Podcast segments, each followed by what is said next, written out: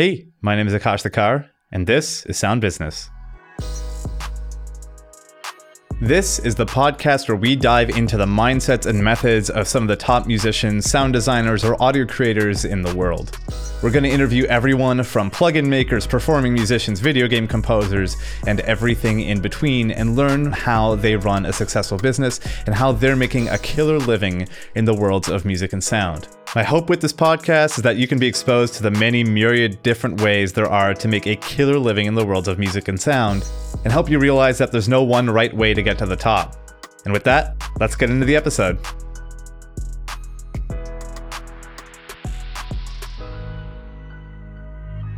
My guest today is Stelth Ulvang, who is a musician, vocalist, songwriter, and touring member of the band The Lumineers. Stelth is a multi instrumentalist who plays piano, keyboards, accordion, mandolin, guitar, percussion, and even does backing vocals and lead vocals on his own projects. And speaking of making his own music, he also does that while having a successful touring career alongside his wife, Dorota Szuba. In this interview, we talk about what it takes to have a sustainable music career, touring, playing shows with tens of thousands of people, creating music with his wife and what that dynamic is like, as well as playing shows with just a couple dozen people in the audience the night after a giant performance. So, without further ado, let's get into the interview with Stelth Ulvang.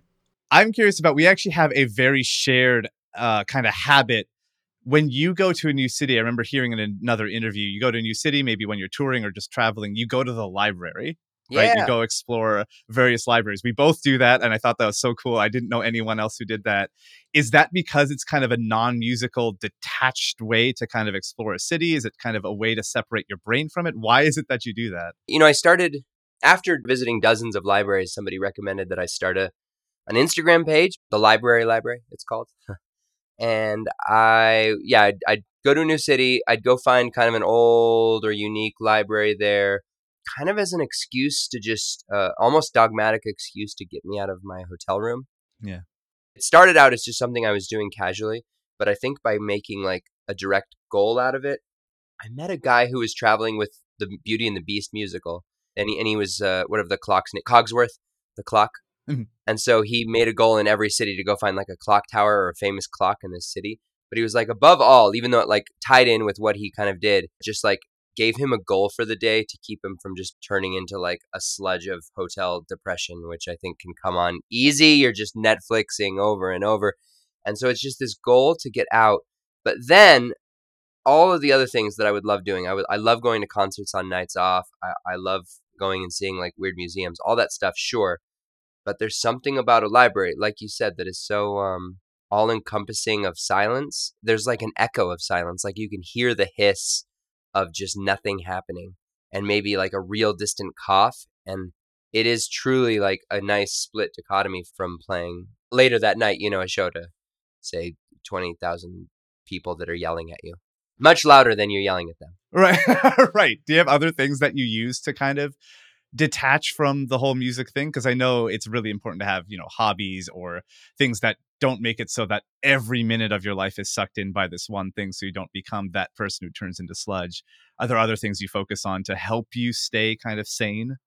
sure i like to you know i like to read i like adventures up hiking and biking and stuff so i like going on like jaunts but so often you're in cities you know and it's really hard to get to nature i like to try to swim in natural bodies of water and i do that almost every day here where i live in the desert of california i just swim and i think it keeps the refresh going and and yeah definitely harder to do that stuff in, in cities though so i think that those spaces of just like solitude kind of come out of uh, oh, and I and I'm not really big on. Go- you can find that same silence in churches, but I, I after a while was like, I don't want to keep going to churches in the daytime just to like absorb the silence. Yeah. Yeah. Um, and going outside, you know what I mean? Just finding these places of almost uh, worship is so hippie. I think to say I'm just going and sitting in trees, but it kind of feels like that. You know, it's like a reset. Yeah. There's this peace. There's like this sustained feeling of peace within those sorts of Right. places and you feel it like it is it is impossible to ignore Exactly. And and there's cities, you know, you can go to New York City and you can go to a park and you can go to a park where you see nobody. And that's crazy in these huge cities, like that they have these enormous parks. But otherwise it's pretty rare, I think, to find that much solitude in a, in a city on tour. totally Yeah, and you know, nowadays, if you Google you, uh, it's very easy to see like, okay, here's the tours he's been on, here's the albums he's releasing, all sorts of good stuff, like tons of great music out there, which is awesome to see. I'm very curious though, because it's hard to find for most artists what that transition point was. Like, when did you start thinking about, oh, I play all these instruments, I can sing, or whatever abilities you had first? When did you start taking it really seriously to the point where it could potentially become a profession? Like, was there a pivotal moment where you said, ah, this is for me, I'm going to be a full time musician? Uh, I guess it, it all felt accidental, which is super. Uh, it, you know, it's that's rooted in a lot of luck, and I acknowledge that and privilege and stuff like that. But I, I truly was like, I lived in a house with a lot of friends, and we were having a lot of music there, like a, a punk house essentially. People playing in the basement constantly. We just made our living room into a stage as well. Started building stages outside, that kind of thing, and we just were all encompassed by the passing music scene that we started meeting so many people. And though I never had like made a plan to play music on my own, when somebody was like, "Oh, you play," I didn't even play mandolin, but he was like, "Hey, will you like learn a couple things and and cover for this dude on this thing?" So I started doing that. I jumped on a tour with a woman, Laura Goldhammer, who uh, from Denver, playing accordion with her, and that was like the first time I'd ever toured with anyone. And met met a bunch of this Denver music scene. I was living in Fort Collins at the time. That's where this punk house was essentially. But and it was an old turn of the century schoolhouse, so it just had huge vaulted ceilings. It was essentially a venue that had some like sleeping quarters upstairs. So it was really easy, that said, to transition into just like traveling and being around all the people that I'd been meeting and hitting up people in Pittsburgh and being like, hey, remember you played at my house last year? Now I'm in a band. And they'd set stuff up. And it was kind of just an excuse to travel. I think learning an accordion was kind of an excuse to like travel and being able to maybe make money on the road and, and just play on the street.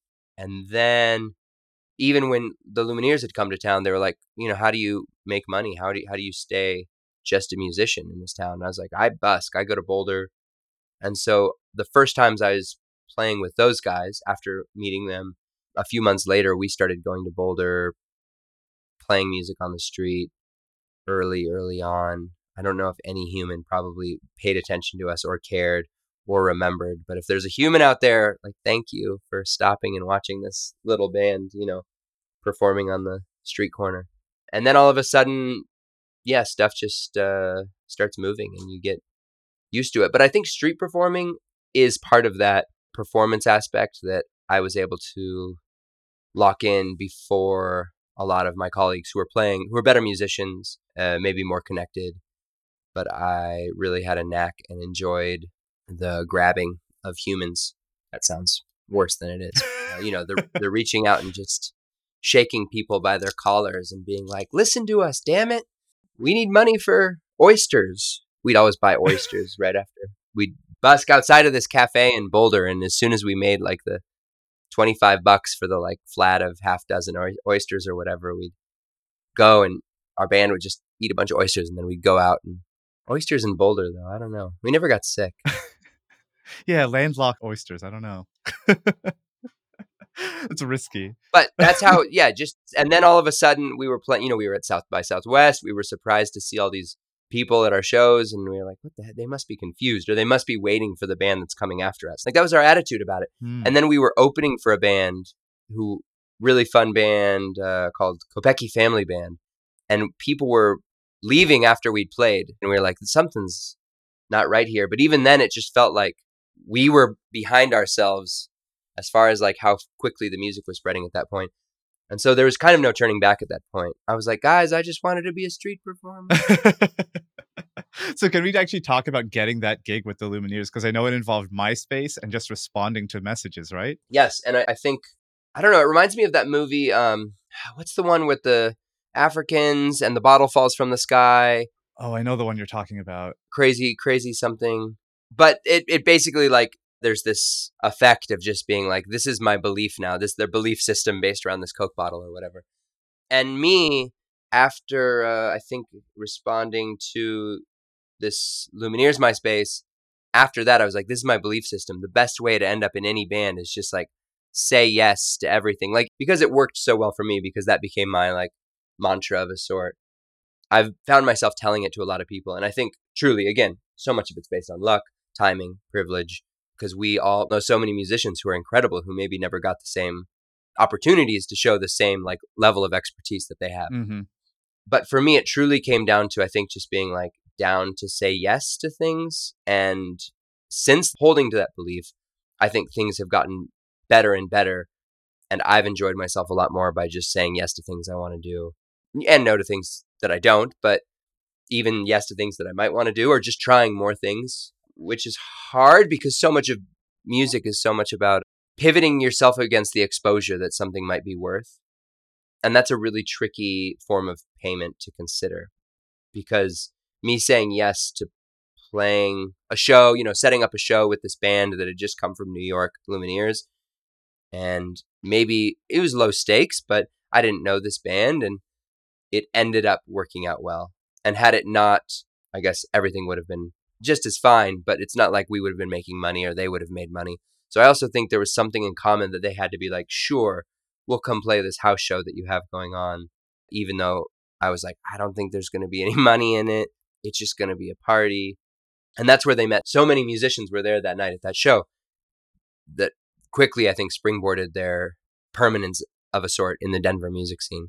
And so that was how that basically came to be. Is just we became fast friends after you know them writing on MySpace and us uh, setting up a show at this loft apartment in in Lodo, Denver, and it was a natural natural friendship too.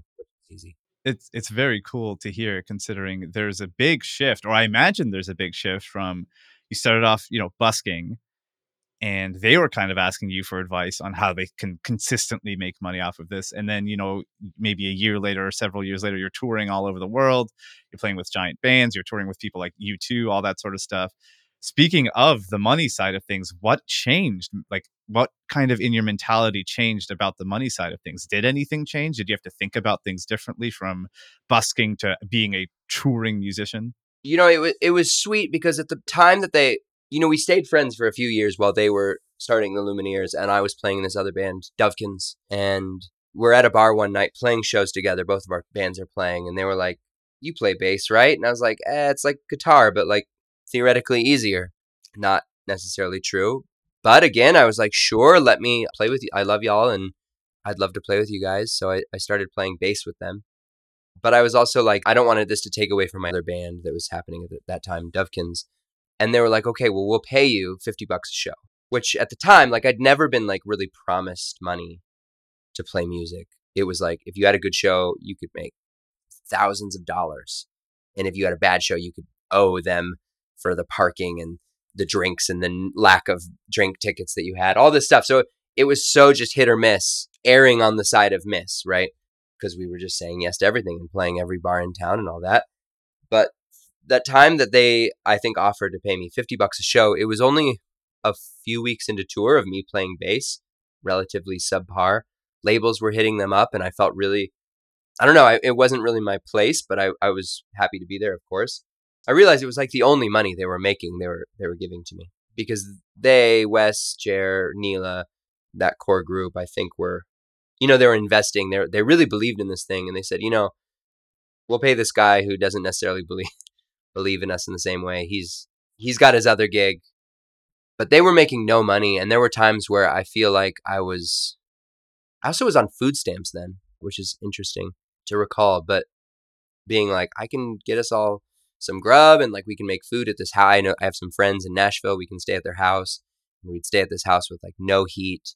And I remember almost wanting to like pitch this money that they were giving back into the band or you know this food it felt very communal and it was really hard to feel like despite how like separate I was at the time by being paid as a side guy they're really sweet and involving me and so the money kept growing and they kept paying me more then that was the first time I ever had money in my life was like more more than like $2000 ever in my bank account I like worked you know at a ice cream shop through high school I never even was able to save that much money I saved up all this money after that first Lumineers tour and I bought a sprinter van so I could tour solo and it was interesting seeing like I can live in it, you know, when I'm off tour. I had all these ideas about it, and got this van that still runs like a champion. Six years ago, it's almost at two hundred thousand miles, and I uh, just dumped this savings into that first time I, I saved up money. And then the way that, you know, that van, when I've done all these other tours with Secret Pluto Band and uh, with my own solo stuff and other bands, uh, Spirits of the Red City is a band I've traveled with, with this van. It turns out it was a business investment. I'm proud of myself for buying a van and not just buying more instruments, which is the usual obvious choice, right, of any musician that starts making money as they end up at Chicago Music Exchange or something like that, and then they just lose it all. It's always tempting. It's like candy, right? You always it, there's always something newer and shinier to kind of quote unquote invest in. Maybe you don't need a new guitar, but it, this one looks so nice, right? You might as well. It's very easy to kind of fall into that. And it's funny that the, the instruments that I play are all new in the sense that they're like inexpensive. I have one old acoustic guitar, a Gibson J50, and everything else is relatively. Like I like this company, The Loar, but they make newer guitars, hollow bodies that are based off of Gibsons. I don't know if you can see that green one on the wall. Oh yeah, yeah. But I I haven't spent a lot of money on nice instruments yet. I think that's really important to hear because I think especially kind of people who are just getting their feet wet, just starting out, the temptation is always the gear lust, right? That is so common for any music sound person. And it's kind of comforting to hear someone who's a full time musician being like, eh, it's not kind of your main focus, is spending money on tons of the nicest imaginable stuff that you can buy. Sure. And I do, I do have a wide spread of stuff. Like I have a lot of instruments because I, I play a lot of instruments and I do like to, where I ha- could have one nice guitar, I have like these three cheap different keyboards. You know, I have a Rhodes, I have a Wurlitzer, but they were I finally found them cheap on Craigslist, and I have um, you know a cheap clarinet and a cheap saxophone, cheap trumpets, like all these instruments that I like to play. I have cheap versions that basically just do the trick. Do you know the trick about the um, pop filter? No. You can rubber band or strap a pencil to the front of a microphone if you're right up on it. it works pretty well as a pop filter, you know, a DIY hack. And I'm like, why don't I just buy a fucking pop guard? Well, I'm looked on Amazon. They're you know they're like less than twenty bucks. Right it can attach to my mic stand, and that would be so simple. And for whatever reason, I still have this damn pencil. I don't know. I get yeah, I get stuck in that mentality of thriftiness. I think because I was in it for so long, mm-hmm. busking too. You know, it's like the money wasn't great, but then sometimes it would just be this. You just have to be like so good about the next weekend that you could be out there, or maybe there'd be a, especially in Colorado, a week of snow, and mm. you just mm. could not play music. I mean, it was like a year and a half or two years of my life was kind of the only source of income that I had. I have this thr- thrifty mentality, I think, that I'm stuck in, and then find myself cursing it when something breaks or, you know, I don't know. So there's a there's a balance. There's a middle ground. Mm-hmm. Yeah. So when you kind of like have that transition over time, now kind of where's your head at money wise? Because you know touring is for now not a thing, and it hasn't been for a little bit. Where's your brain at when it comes to finances? Being a musician nowadays? Like, what kind of focuses do you have on income streams? What do you like to do? Sure, I'm just learning. You know, I'm learning about um, publishing. What a big mess of a world that is. It's amazing. And I have a dear friend, musician, Britton Ashford Trotter, who started a publishing company and works on writing and stuff. And she makes her own music, and her music's beautiful. But I didn't realize how deep uh, of a hole you can go into of just like collecting royalties for stuff that you've put out there into the world and how to put the stuff out there in new and creative ways. I think Spotify's in some ways obviously a blessing. In so many ways, it's a curse. But we also, as musicians, I think, get very stuck on being like, that is the way to release music. And it's the way that sucks. Like those 0.0004 cents or whatever that you get per stream. Surely there's more zeros in there. Everybody curses it. And then I'm like, sure, but it can't be the only way. And they're like, well, it is. Like if you can get onto a playlist, it's the only way. And now they're like, TikTok, it's the only way. And there's still beautiful ways to make music that pay you back. And I'm such a, I mean, I'm so cheesy about it, but I'm like also making a really good record feels like payment to me, right? After having just finished a record with my wife, this band that we made up, Heavy Gus, I listen to the record regularly, just listen to it and go, fuck, this is good. If we didn't make this, I would like listen to this, but I don't have to pay anyone to keep listening to it. It's like, uh, yeah, nice payment to just create something that you love with little resources and just the space and time just sitting in, which quarantine gave so much of. So I think I'm focusing more on these things that when the, when it all comes back into play, when music's back, I really want to be a little more proactive, at least about my own, because I've just always self released, self managed, put up my own stuff at my own my own timeline, and I just want to be better about my own management, publishing, and that world. And I've been learning so much more about it, but it's complicated. Very. I'm curious when you're working with your wife, then, you know, anyone who's working with a significant other, it feels like the ups are higher and the downs might even be lower, considering you're in each other's space all the time. There might be arguments. Eh, some may be more personal than just music. You know, things can come up that you wouldn't necessarily have if it's someone who you barely know that you're just doing some studio sessions with. What is that like? What is it like working with your wife on a brand new project? And what are the upsides, downsides? Yeah, I mean, we, we've made music in different bands, and it's always been a little easier if, say, we're both playing in a band that we are not the band leader of, to just both be side guys, you know. In a band, Spirits of the Red City, that we were playing with, that was that was the case, and I think that was touring with that band again is kind of how we re fell in love. We met on tour ten years prior, and only about five years ago, 2015, like solidified our long distance crushes. And so it helps that the base of our love life is based around music and touring. And then I've played music in her bands. She's played in my bands. This is the first time that we kind of created a collection of songs that are in so many ways about each other, but also about like being away from each other and longing. It's really hard. And sure, we will 100% argue about like how to promote this thing or like a photo moment or something like this, that is bound to happen in anyone, even if you're not dating them, and especially if you're dating someone, it's bound to happen. Arguments are so inevitable with everyone. One thing, in order to be a successful relationship, we've really gotten better at arguing. So we are at least more skilled in working through shit. But in the end, everything kind of comes back to this place of we're singing these songs that are actually about like our love for each other, our longing, how hard it is to be like on tour while she's at home or she's uh, working. She works as a scientist most of the time, half the time. Now all the time because of the pandemic. Luckily, she's had this job the whole time. But yeah, a lot of songs are about just missing the shit out of each other. And so it's really hard to stay mad at somebody if you're singing this song that came truly, you know, from the heart that's just about missing them. I love that. That's very sweet. It's wholesome it's uh it's very heartwarming to hear. And uh considering you you seem like the type who's always making stuff. You're always doing something music related whether it be releasing your own stuff touring with the lumineers or various other bands making stuff with your wife.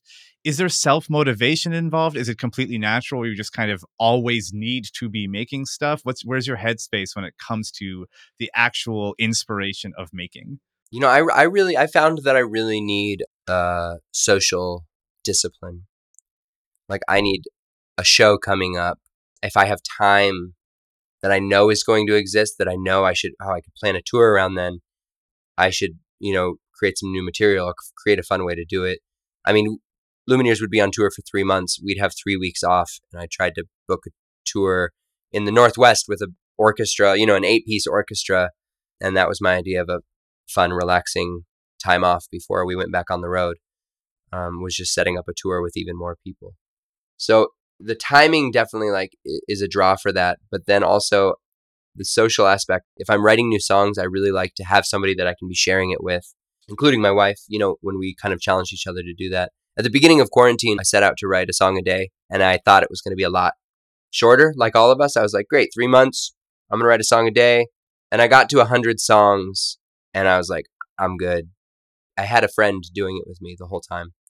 And then one friend would be like, I'm over this. And I'd be like, that's cool. I'd find a new friend and be like, hey, you want to do a song a day for a few weeks? That would maybe go on for a month and a half. And then uh, they'd drop off, find a couple other friends. So it really helped me to have discipline and kind of, um, it's not really a competitive edge, but just like a comparative or mutual sharing. Like it helped to share something and then also to like focus attention on someone else's piece that they wrote. This guy that I play with a lot I, I joked that he's my mentor because he's only a couple years older than me. But this guy, Nick Jaina, is his name. And he and I have done a lot of tours, writing projects together. And it's interesting seeing, you know, he very much wants to like focus energy and create a very deep masterpiece. And I think I'm a lot better at springing something off the cuff, coming up with some quick lyrics, writing a song, and then the next day being like, that was trash, and then never going back to it again.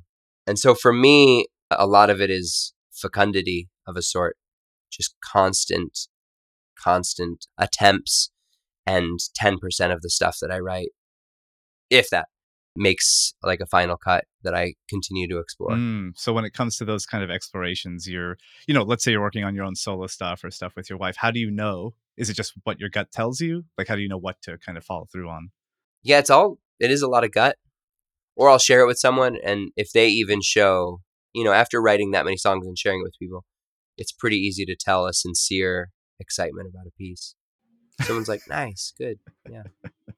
And you know, you're like, good. I wasn't going to play that song anymore either. So it's good that it's gone. And then you, yeah, then you roll with something, and then I'll write dozens of verses, Mm. sad eyed lady of the lowland style, 11 minute Bob Dylan song. And I'm just amazed at the boldness of him not deleting all of these long verses that to me are just like weird, psychedelic, meaningless, just going and going. Mm. And that's how I write songs still. And then I'll so I'll play them to Dorota, my wife, and she'll be like, "What the hell are you talking about in this verse?" I was like, "Yeah, I don't know. I was gonna delete the verse anyway, so that's good." And then I do. And then the song's only five minutes long. Then I still have to cut shit out. so there's an interesting kind of back and forth you have in your in your career because you know you do your own stuff you have several bands play with your wife and you also play with a huge band the lumineers they have you know quite a bit of success as well and you tour as yourself you tour with them is there any kind of weirdness going back and forth between playing you know a big show to a small one on your own you know maybe you play a big show with 20,000 people in the audience with the lumineers and then just you under your own name go on tour next time and it's a smaller show and then you go back to playing a huge show. Is there any weirdness? Does that feel odd? What's that transition back and forth like? Um, you know, I'll go I'll go back and forth night after night. Like I'll have days off on tour in between arena shows and I'll play in a coffee shop filled with 30 people just because a friend in a town is like, "Hey, uh, my buddy owns a coffee shop and he wants you to play there." And I wouldn't have set anything up mainly because to me it, it, it, gives me a lot of anxiety to set up a show on a night off because who knows what can happen and then you end up prioritizing Lumineers and you're like, sorry, sweet friend at a coffee shop, but I have to cancel last minute. And then I feel like they're like, hey, this guy from the Lumineers is going to come play. And everyone's like, you lie. so I really only like setting up shows mid tour that I can set up very last minute and that inevitably ends up being really small. Like the more people sitting crisscross applesauce, the better. Just sitting on the ground. Like I love that vibe Mm. to see. I mean, imagine playing when you can just see everybody's faces. There's such a vulnerability because you can really see again if somebody's like bored out of their minds, if they're looking at their phone. There are more people looking at their phone during a Lumineers set, like at one time, than have ever come to any one of my shows. You know what I mean? Yeah. But then if I play a show to 30 people, 50 people, 100 people, you can see everybody there. You can grab them, you can draw them in, and this attention. Mhm. Lumineers is like that, obviously, on a larger scale. If there's 20,000 people there and you have 19,500 of their attention, that's a fucking Mhm. miracle. That's an amazing night. That's great. You, you said this even when we were playing for U2, we were opening for U2, and it was daylight out. We're playing in these football stadiums, so it's it just feels awkward. And suddenly you can just see the mass of people that are so disinterested in what you're doing. Mm.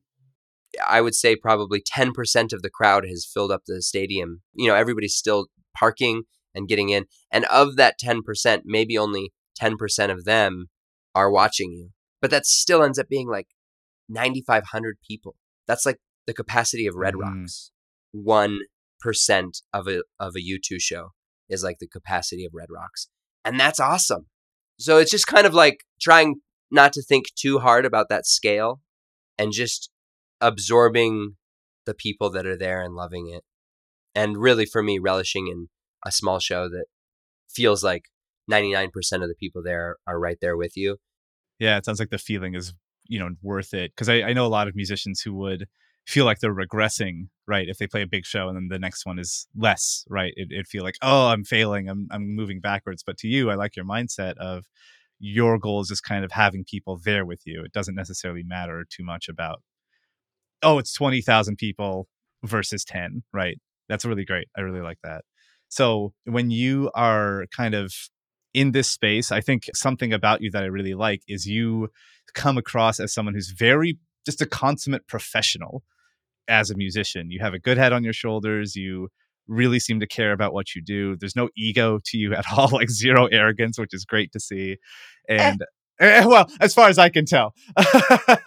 so I'm very curious, like from from your perspective as a pro who's been doing this for a while, what do you think a good professional musician does? Like, what are the traits that a good pro has? Thank you for saying all that. I appreciate that. I play with this guy uh, in the Lumineers, Byron Isaacs, who is the most professional musician I've ever played with. He's a little older than all of us. He played with Levon Helm up until Levon Helm's death. He played with uh, this band Ollabelle, which was his band with Levon Helm's daughter, Amy Helm. And he has his own solo projects as well. He's constantly playing with different bands, taking on projects. And one, I'm amazed to see it sometimes that he also just gets so frustrated. Man, I took on this thing and I'm sitting here and I'm struggling through this, you know, these bass parts. Why did I agree to doing this Grateful Dead cover show? That kind of stuff. And I'm like, what the hell are you talking about? You are the most incredible musician. So, and then backstory, they met him. They were recording, the dudes were recording, just laying down the basics up in um, Woodstock for the album Cleopatra. And last minute, they needed a, a bassist to come up and try some stuff that played upright bass, but also some electric bass. And he, he was like, sure, I'll be up there. I've never heard of this band, but I've got the day off, so I'll come. Had he been booked that day, he wouldn't have come up. You know what I mean? But he had the day off and he was like, yes, I'll do it learned the parts on the train without a bass, just listening through them, writing down everything that he could hear. Showed up on the two hour train ride up to New York and knew every song in a two hour train ride, learned them by ear. And most of the takes that he did were just like kept and perfect and beautiful. And I heard about him. I was like, they were like, Stelth, this guy, he showed up. He did all these, you know, he just laid down these parts. He's such a professional. His spirit in the studio is really humble and real sweet. And I was like, well, it's going to suck trying to tour with this nerd. You know what I mean? because anyone with that uh, level of discipline, I'm like, surely they're going to just be terrible on stage. and then playing shows with him fills me with so much joy. He's so spirited, he's so energetic. And even though he's like, you know, a few years my senior, I'm constantly striving to get to that level of musicianship. And I think everybody has that. We all have like something we, you know, everybody can keep growing. But I really admire the ability to navigate both of those worlds, which is, you know, something I'm learning now as well the studio world as well as the live world, where so much of my musical upbringing is only in the live world. So I think where I find myself backing off of your very kind compliments is I'm still I still feel like such a rookie sometimes mm when it comes to the studio. And it is so expansive too. I mean, the amount of things and the amount of like skills and engineering and uh, mic placement. Jesus, you, you could read forums for days on mic placement, and it turns out it's important. But again, you know, I coming back to the the idea of me just having a lot of trash gear and using a pencil as a pop guard.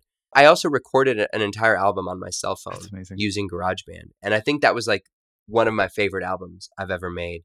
I keep meaning to put it on Spotify, but it's on Bandcamp if you want to check it out.